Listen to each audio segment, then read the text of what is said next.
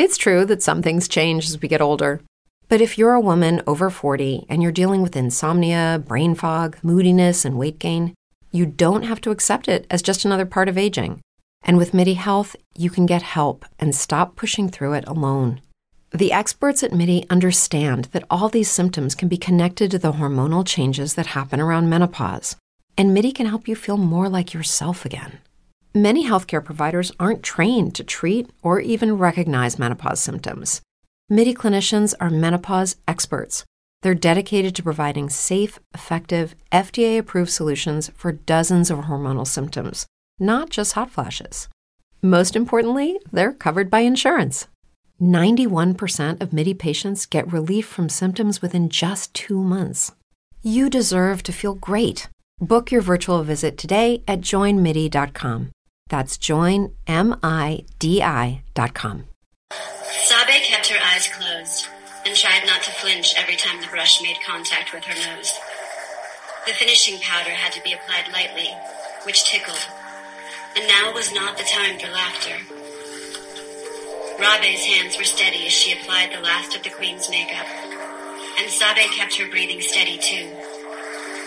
She knew from personal experience that inhaling the powder led to a bout of sneezing, and now was not the time for that either. Around her, she could feel the other handmaidens going about their tasks. No one ran or let their emotions break through their professional facade. But Sabe knew that everyone was on edge. Saché finished with her hair, and Sabe braced her neck for the weight of the headpiece as Yane slid it on. Rabe pulled away the cloth at Sabe's neck, the one that kept the makeup from getting on the elaborate black dress she wore and Sabe opened her eyes. She looked into the queen's face. It wasn't the first time she had done this, of course, but this time felt like it was the most desperate. The measured calm of the queen's dressing room was not expended much beyond the door. Sabe could hear ships landing in the palace courtyards, and the unmistakable clank of droid feet on stone. Anger rose in her, the Trade Federation could at least have used the proper docking areas. It wasn't like the Naboo defended them any more rigorously than they did the palace. Movement in the mirror caught her eye, and Sabe saw Padme and Eirtaé return to the main cabin. Makeup gone, and she had pulled up the hood of her flame-colored robe to further disguise her identity. Sabe didn't need to see her face to know her thoughts. The team made it to the royal ship, Eirtaé said, but they were captured. Captain Panaka is waiting for us in the corridor. Where would you like to be when they get here? Sabe knew that Padme wasn't going to give the answer. Once they began the decoy maneuver, it was all up to the Queen. And right now, that was Sabe. Can we make it to the throne room? Sabe asked. Her voice was pitched low, and her sonorous tones, a much practiced inflection, filled the room. No, my lady, Eirtaé said.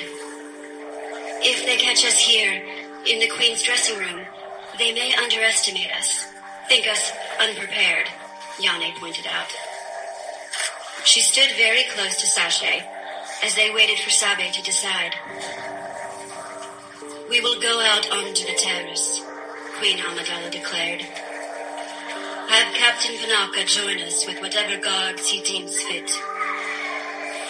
Rabe slipped away to see it done, and the rest of them made their way outside. Sabe put her hands on the railing, looking out over Theed. Usually the view brought her peace, but there was none of that now. Too many Trade Federation ships marred the cityscape. She heard the mechanized sound of the invading army coming up the wide marble stairs, and mercifully closer, the heavy step of Captain Panaka's boots. Padme crouched beside her, fixing some wrinkle in the hem of her voluminous black dress. We will do this, she said so softly that Sabe barely heard her. Sabe reached down, and Padme took her hand and squeezed it. This dress has enough Carlini silk woven into it to protect you and anyone standing behind you in a firefight. And you know that's only the beginning. Naboo resists in her own way. Your people are with you, Your Highness. We are ready. They were comforting words, and Sabe could easily imagine saying them herself. Except she would never let her queen face such a dangerous situation, no matter what protections were woven into her robes. Panaka coughed, and the door to the terrace was pushed open by uncaring metal hands. It was time for Sabe of Naboo, bodyguard and handmaiden, to do her job. And she would, because that was what she had always chosen to do. Sabe turned to face her enemies as the Queen of Naboo, and Padme all but disappeared into her shadow. So Queen's Shadow came out earlier this month, I think March 5th. Uh, and I gotta tell you, like Ahsoka, it was such a fast read in the best way possible. Because Padme is one of those characters that, you know, in the movies, you get, you want to get more out of the character, and then in Clone Wars, thankfully, she's fleshed out a lot more. But in this book, it was so cool to see her in that political element more so than what we got in the movies and in the Clone Wars. And I remember when we spoke uh, last summer that Padme is your favorite character, and who that that was like sort of your entry point uh, when you saw the Phantom Menace. Um, what was it like getting to write that character and sort of shape her in that transition from queen to senator?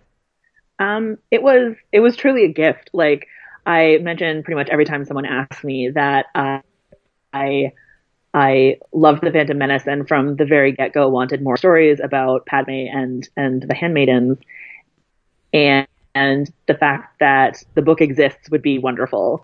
Um, just for me, and the fact that I got to to write it and to work on the character um, and the characters actually because they've always come as a group and so I love um, I loved being able to work all of them together. It was just fantastic, intimidating but fantastic. Right. Yeah, and and that that's a funny thing when you say intimidating because you're also um, pretty much working with a clean slate as far as the handmaidens go. You can literally write all of these characters and, and give them their own unique personalities. You really don't have to work with anything uh, besides names. Um, so one of my co-hosts he gave me like a list of of questions because he really loved the book and one of his favorite characters or his favorite character in the book is sabe. And you know yeah. what was it like writing sabe? Because we know she's Keira Knightley's character in the Phantom Menace but what was it like giving her that sort of um, three-dimensional nature and, and something more than okay she's uh, another handmaiden she's very prevalent in the Phantom Menace? Um, it's funny that you mentioned them being blank slates because mm-hmm. for me, um, they weren't really, and that's mm-hmm. part of what made it hard because oh. we've had 20 years to come up with backstories for them as a fandom.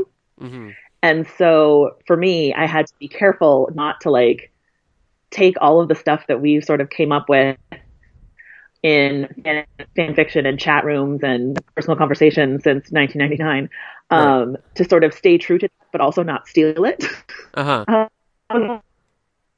so um, basically, anytime someone tells me, you know, that they've they've loved the Handmaidens since since 1999 and just made several of their headcanons come true, it just makes me so happy because it it was it's that weird sort of they are like technically late, but in my heart they've been these like group of girls that I've shared with so many people online. Mm-hmm. So it was it was very much sort of a, a fine line to walk, but one that was a lot of fun to do. And it, it's funny that that's like as if all of you guys were of one mind when you were writing these characters, because like you said, you made a lot of people's wishes come true with how the handmaidens ultimately came to be in this book, and because the book has been out for uh, almost a month now, I would really like to talk about that epilogue, specifically with Sabe, because um, one of the things that we all really were wondering is at the end of it, you know, she's already sort of questioning the quote unquote official story of how Padme died. She, you know, she doesn't this this doesn't add up for her, and then you know she doesn't want to be disturbed, but then she learns it's Bail Organa trying to contact her. Now, I don't know if you can say, you know, what ultimately uh, happened after that, but for our headcanon, w- would it be like, are we on the right track in assuming that Sabe might have had a hand in uh, raising Leia a little bit very early on? Um, to be totally honest, I don't know what happens after the li- last line in the book. Mm-hmm. Um, kind of intentionally. Like I left it open right. so that if there is another book, like if there is another story, we, we could get another book, which of course would be fantastic. Um, but I always try, um, cause I did the same thing with Ahsoka. Um, always try to leave my Star Wars books extra open at the end because I know that someone's going to step in um, at some point down the line, hopefully, and and do something else with the characters, whether it's in a comic book or or a television show or another book. Like we have no idea, mm-hmm. but because it is that shared universe, I like to leave as many doors open as I possibly can. And that's very much what I was thinking of with with the Sabe ending was to just give her as much as possible um, going forward, if if to go forward with her at some point. Right, and be, because it, it, was such a not that it was well, yeah, for it for me at least, it was a very unexpected ending because I'm thinking, okay, she's she's gonna go investigate this, but then this whole other story can happen, you know, with Leia and, and the possibility of that. And I think it's really cool that you mentioned how you want to leave these stories kind of open ended and give room for anything to really happen, uh, especially with Claudia Gray's novel, Leia, Princess of Alderaan. You know, there's that room there from where that book starts to where Queen's Shadow ends. That all those years in the middle, you know, what happened there. I think that that would be really cool yeah. to to investigate. Um, now, going into my my next question, I think I might have asked this last year in terms of Ahsoka, but for the Handmaiden story, I know you said you kind of uh, were cultivating these personalities for for a long time. But did Lucasfilm or the story group ever give you any sort of guidelines to follow with their story, or, or were you pretty much just let loose and and free to create whatever you really wanted? I mean, it's it's always up to a point, right? Like you can mm-hmm. only you can't like have one of them turn out to be a secret Lord or anything. Right. Um, but um, there is a fair amount of freedom, which is one of the things I really like about working with the story group is that they'll and you know they'll tell you you can do something or you can't do something right. um, and then you just write the next draft which is really um, it means that I still get to be surprised by Star uh-huh. Wars. Um, so there were some we had to take out of the Ahsoka book and I had no idea. And then um, you know at San Diego Comic Con three years later we find out it's because the Clone Wars is coming back. Right. So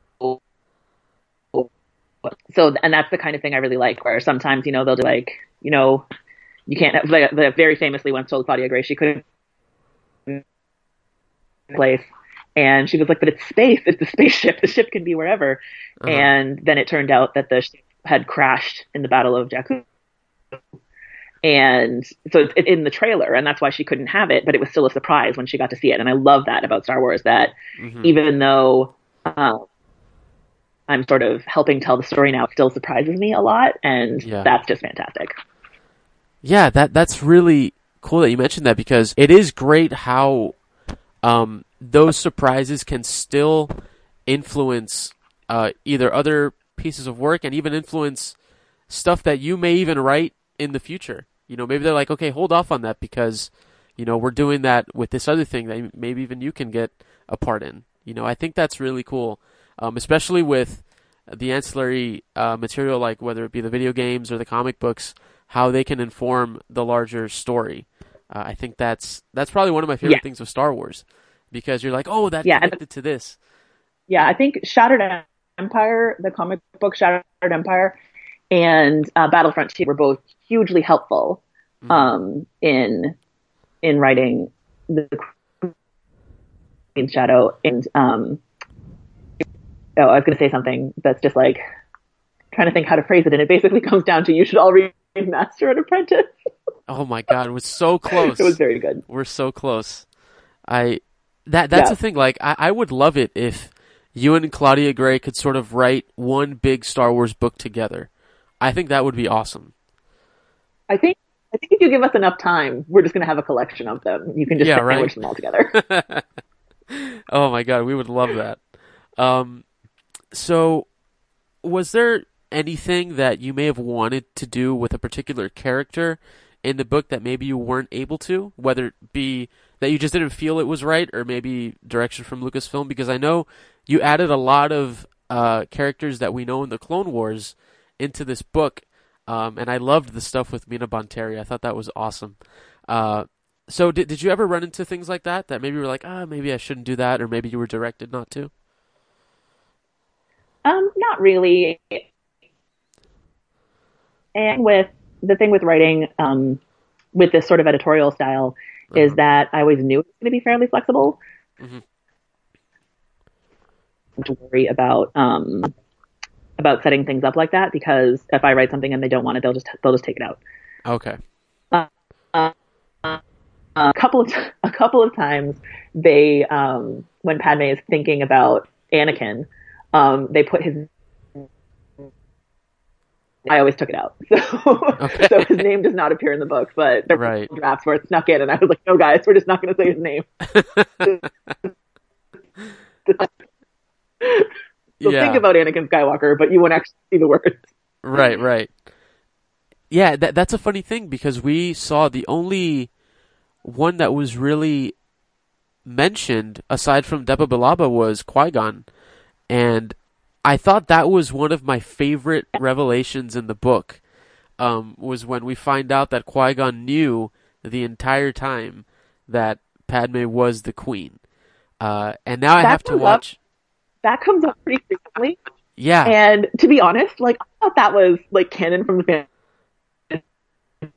operating under this theory for the last twenty years. Like I didn't realize that it was something that I like added. I thought that it already Yeah. existed. Well, it's it's funny. Uh, yesterday, I was reading something. Oh, I was listening to another Star Wars podcast called Skytalkers. Yeah, it could be in the novelization as well.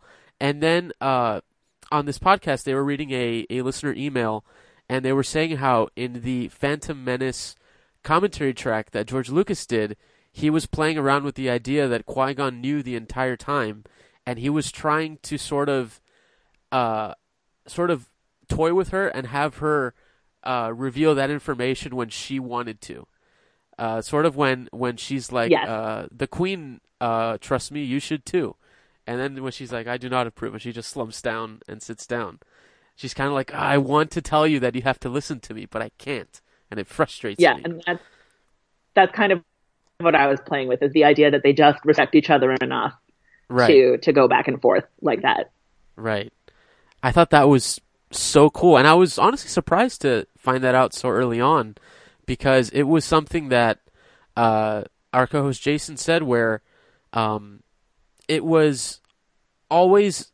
I don't know if it was sort of implied because there's some moments in the movie where you're like Qui Gon sort of like he's kind of hinting that he knows, and then when she finally reveals it at the end, he kind of just smirks and's like, ah, okay, now you did it, okay. Um, so I thought that was one of my favorite favorite parts of the book. Yeah, You're gonna have to interview me and Claudia Gray together because there's a moment in Master Apprentice that I laughed really hard at yeah, because of something that happens in the Menace and related to no, I'm Padme Amidala. Um, and it, I wondered if like if she had done it on purpose or if it's just me like with 20 years of reading into situations. right. Um, she probably did it on purpose. She's very good. Um, but the just the there's definitely like there's sort of Obi Wan after after uh, Padme said that Obi Wan and Qui Gon share this look uh huh. and um just kind of have this like Qui Gon's like see and Obi Wan's like oh for Pete's sake and like I love I love that That's like a very sort of Clone Yeah, Warsy it's Anakin over- Obi Wan moment. Oh man, that is great. Yeah. I, I can't wait to to read that book and then see how that book in any way informs Queen's Shadow because they're gonna be kind of uh I think Master and Apprentice is what I know before Phantom Menace, although I don't know how much time before. Uh I think it was I, I think I read somewhere like ten years, I'm not sure. Um, I, I can't tell you, but Yeah. um, my my recommendation is that, that you read Queen's Shadow right. and then watch The Phantom Menace, and then read Master and Apprentice, and then watch Attack of the Clones. Ooh. That's my professional recommendation. Okay. We're gonna have to do that then. That's interesting. Because you'd figure you'd wa- you'd watch fa- It's uh, chronological, Shadow. Right. It's not chronological, but I think that's the way you'll get like punched in the feelings the most times. Oh, okay. Oh, I think I see I think I see what you're getting to now. Okay, yeah, I'll probably cry.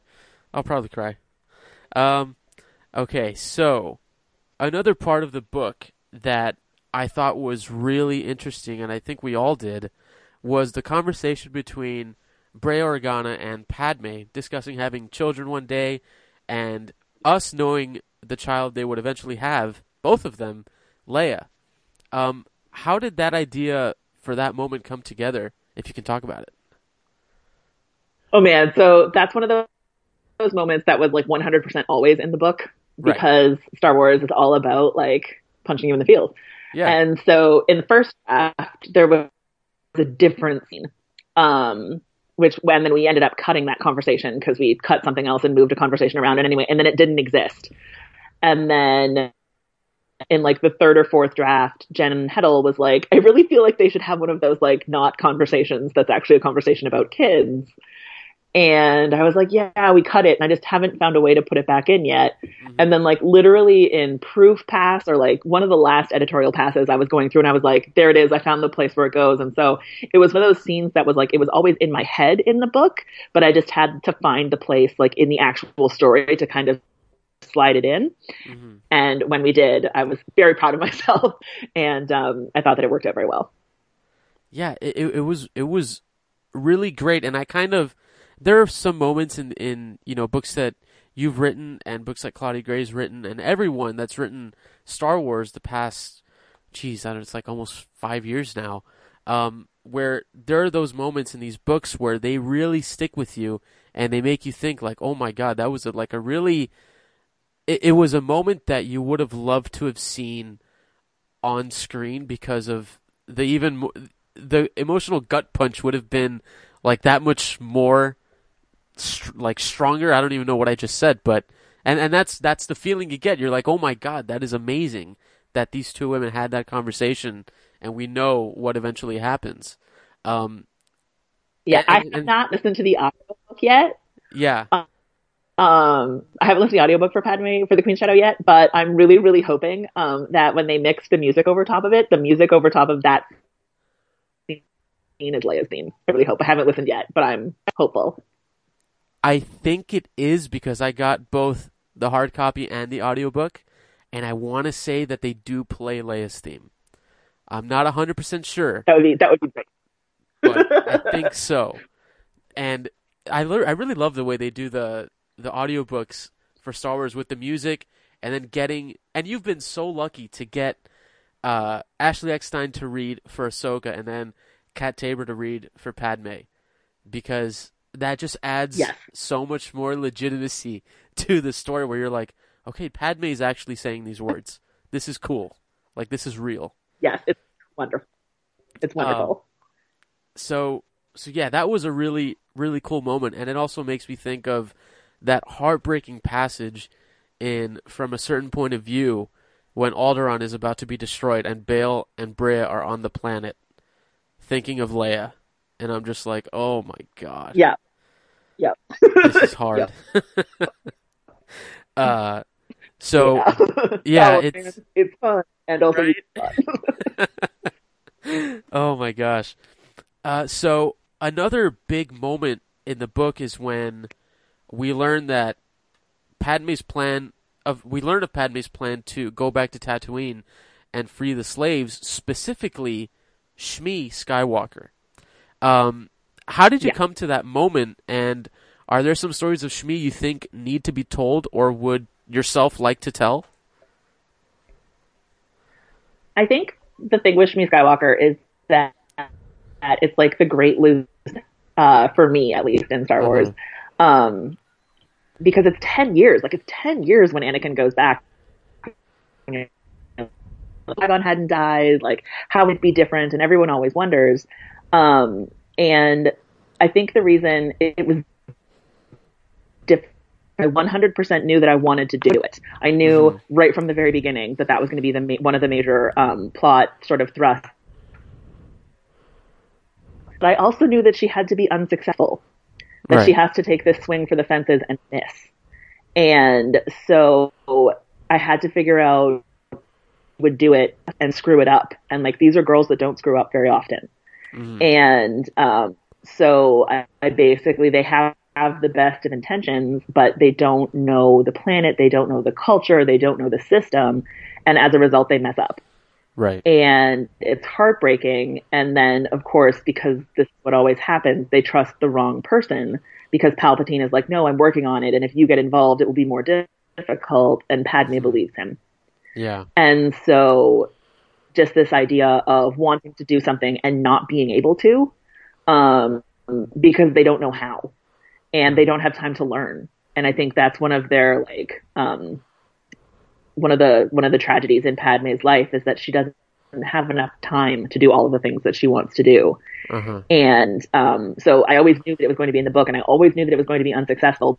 But I still wanted to make it sort of, I still wanted to make the feelings effective without it being like a bait and switch, because Right. we know that Shmi is fine at this point.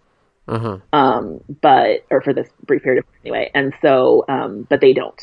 And I wanted to give um, Padme something that she would she would try, and she will always try even if she fails. Right. And, you know, reading that part of the book, you'd figure, because I think some people might have figured, you know, does she do that because she's also thinking of Anakin in that moment? Does she do that because she sees slavery as such a wrong thing, like anybody would, and she wants to fix it? Uh, you know, and, and I think they're both. I think it's you- definitely both. yeah, right. That that's what I was going to say. Where you can you can see both of those being true, um, because of her, um, Yeah. because of her willingness to to help people and want people to be free and and you know fix these issues that are going on in the galaxy. But also, she remembers the little boy on Tatooine that she met, and you know this woman taking her and her friends into her home, and you know just being a good person to them. Uh, I I thought that that was a And really I think great I think that's, that's how Palpatine gets her. right Because if it was just a political thing, she'd be like, "Oh, I'm a professional. I can do this." But Palpatine reminds her that it's very personal for her, yeah and that she has to create a little bit of distance. So he he very much does that thing where he takes the best part of a person and turns it against them, yep and he does it on purpose. And she still trusts him at this point. She trusts him a little bit less, but Yeah. she still trusts him. So it's painful for us to watch. Um, um, but it was definitely something I, I wanted to do in the book. yeah and and I think it served the book so well because while you didn't have uh, Anakin in the book, you still had that that character in the back of your mind while all of this was going on. You're like, because then the what ifs start going through your head. Like, what if Padme had been successful? What if she found Shmi, brought her back, and then Anakin has her mom, and you know what what happens then? How does the story change from there? But the fact that she was Yeah, unsuccessful, so many what ifs. yeah, so many what ifs.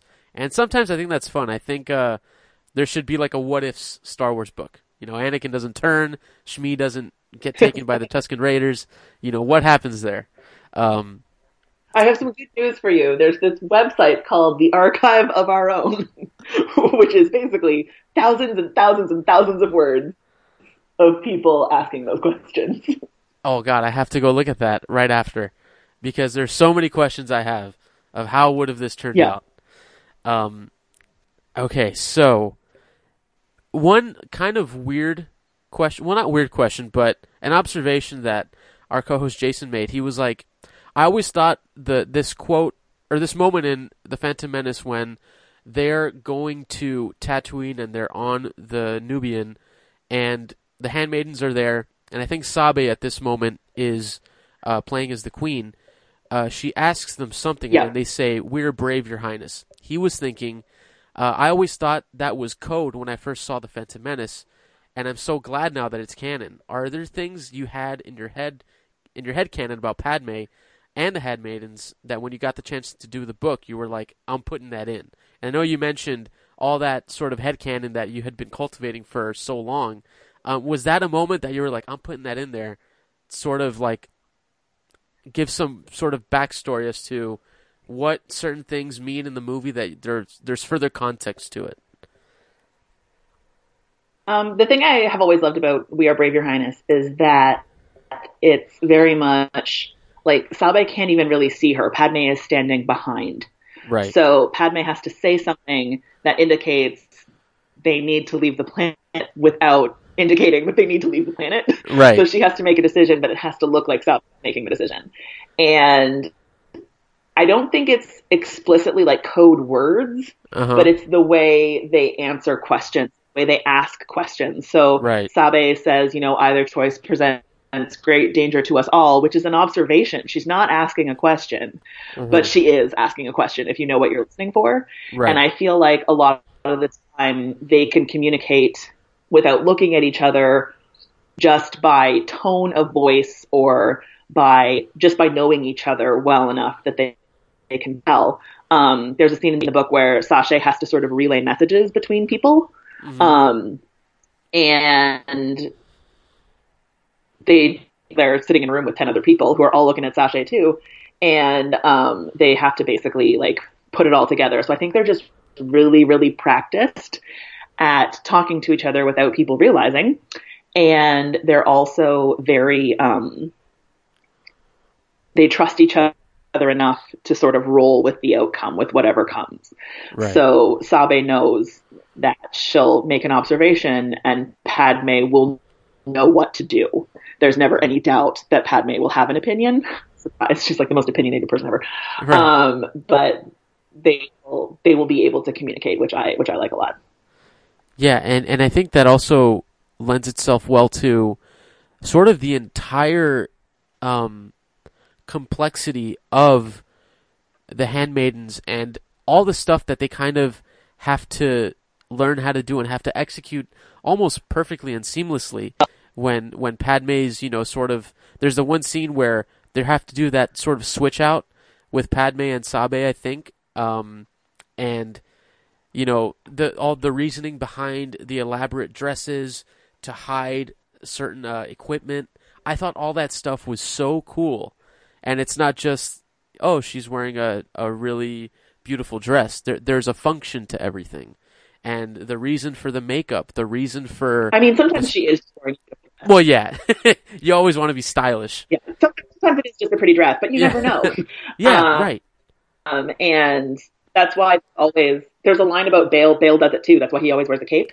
Uh huh. Um, he's he's carrying a recording device or a jamming signal rather. Um, and so the idea that like it's not just Padme, but because Padme has sort of this reputation as being like you know always an ornate dresser, they're like, okay, we're going to use that, Right. and sort of sort of rolling from there, which was fun. But, but like she does have a couple of dresses that are just dresses. Like most of the Just stuff she wears on Alderaan for example, is just Gotcha. Okay. Um, and I wanted to know because, correct me if I'm wrong. Uh, in the book, I think it's towards the beginning. Is there an attempt on her life? it's very clumsy. Okay. and it's basically trying to embarrass her. So they're not really expecting her to die, okay. um, but they are expecting to embarrass her, which is of course exactly what they get. right. Um, and her guards react seriously because that's their job, Right. and everyone else, like Bail, also also had like a very serious reaction where he's like, you know, it was a clumsy attempt that wouldn't make me feel any better. Yeah. And Padme is like, yeah, this is literally like, this is my life. Like this one was nothing because the focus was just to make me look bad, not to actually like. I mean, if they had killed her, it would have been a nice side bonus, but Right. they were trying to make her look bad. Right. And the idea that I wanted the idea that the campaign against her as a senator began as a whisper campaign, so that by the time we get to Attack of the Clones and the um, assassination attempts and Zam Wesell and all that kind of stuff, it's kind of a reasonable explanation or a reasonable escalation. I didn't want it to be like Right. constant death threat all the time Yeah. um, because they, they need they need to build up to it a little bit. She's not really a danger. They don't have to kill her if they can discredit her. She doesn't run the planet anymore. Right. So if they can discredit her, that's fine. But she's not going to let them do that either. So Yeah, because that's what I was wondering. I, I was saying like, that's wow, did this start this early on, like these relentless assassination attempts? Because if it did, that's like, you know, ten years between Phantom Menace and Attack of the Clones. You're talking maybe nine years of that happening. Um, so I was very curious as to as to like when Yeah. they really started to escalate and once when it became like priority number one to get rid of Padme. Um, so I thought that was that was a really interesting interesting development that I'm really happy to know now was like the very early stages of what we see uh, at the beginning of, of Attack of the Clones, which now makes Cordé's death even more tragic because it's yeah, like Corday and you're just like yeah, it's like why, why you do that? um, yeah, and it's basically they yeah you got my levels up basically Yeah, yeah. substantially. Um, so I know now you've written Ahsoka, you've written Padme. Uh-huh. Is there another character, whether it be prequel era, original trilogy era, sequel trilogy era, is there somebody that you really want to dive deeper into that you'd love that opportunity to sort So of? there is. There is okay. Oh yeah, there definitely is. There, there's always going to be, but there is. I always feel the most comfortable giving this answer because Pablo Hidalgo asked me on a panel one time, Uh-huh. so I feel like this is my sort of uh, my fair game answer, which just also happens to be the truth. Uh huh. Um, and the character that I would like to write is a YA, so a young adult Right. um, Palpatine, which I think would be fun. That would be awesome. Yeah. That would be awesome because there really isn't. Little dark. Yeah, a little dark, but I think those those scenes that you wrote in Queen's Shadow with Mina Bonteri, and I I believe it was Count Dooku, right? It wa- was it Dooku or was it Palpatine? It's Dooku. Dooku, okay. So those scenes with her, Yeah. yeah. tall, but you can tell. so so those scenes with Mina Bonteri and Dooku, in my head, I'm like, oh, that would be so cool if this was like sort of um like if they took this narrative in another you know wh- whether it be these little sort of side stories in the book and i think chuck wendig did that with the aftermath trilogy there were these little side stories within the book um, where that stuff was really really interesting and when padme almost walks in on her twice uh, when she's talking to him and how she's like has to Yeah. very quickly you know end that that conversation and sort of say damn it i was almost done uh, so i think that young palpatine novel would be really great because I think the last thing we got of him was around uh, the Plagueis novel, which is no As I said, I do like to leave the. I'm sorry, what'd you say? I said I do like to leave the doors open. Oh yeah, definitely, and I think you have to. I really think you have to. Uh, Yeah. And luckily, It's more fun that way. So yeah, it is. It is a lot more fun that way because there's so many possibilities and so many years uh, in Yeah. Palpatine's life and people that he may have ran into, and so much stuff there that would be so great. And I think if you did that young adult novel, and if you may maybe had a little thing in there about Plagueis, I think we'd all we'd all love that. I think that'd be really cool. Um, so Queen Shadow, a month, almost a month. It's been out. Uh, what's been some of your favorite moments on that book tour, and and just reception you've got with the book? Oh my gosh, there's so many so many favorite moments. Like every stop on the tour had different highlights. Um, there were so many great costumes in Los Angeles. Um, I, we had really good conversations in San Diego and Washington. Mm-hmm. Um, Portland was terrifying because I was by myself, but it went okay. and uh, then the Orlando event was like coming because that's where we that's where we launched Ahsoka. Um, so it was nice to sort of see everybody again just before I, I went back to my, my own house at the end of the tour. Um, there's been like some emails and a lot of tweets um, about people just like have been so looking forward to this book. Um, and I'm super excited for celebration um, just to sort of, you know, keep sharing, keep sharing the book with everybody else. Yeah, definitely.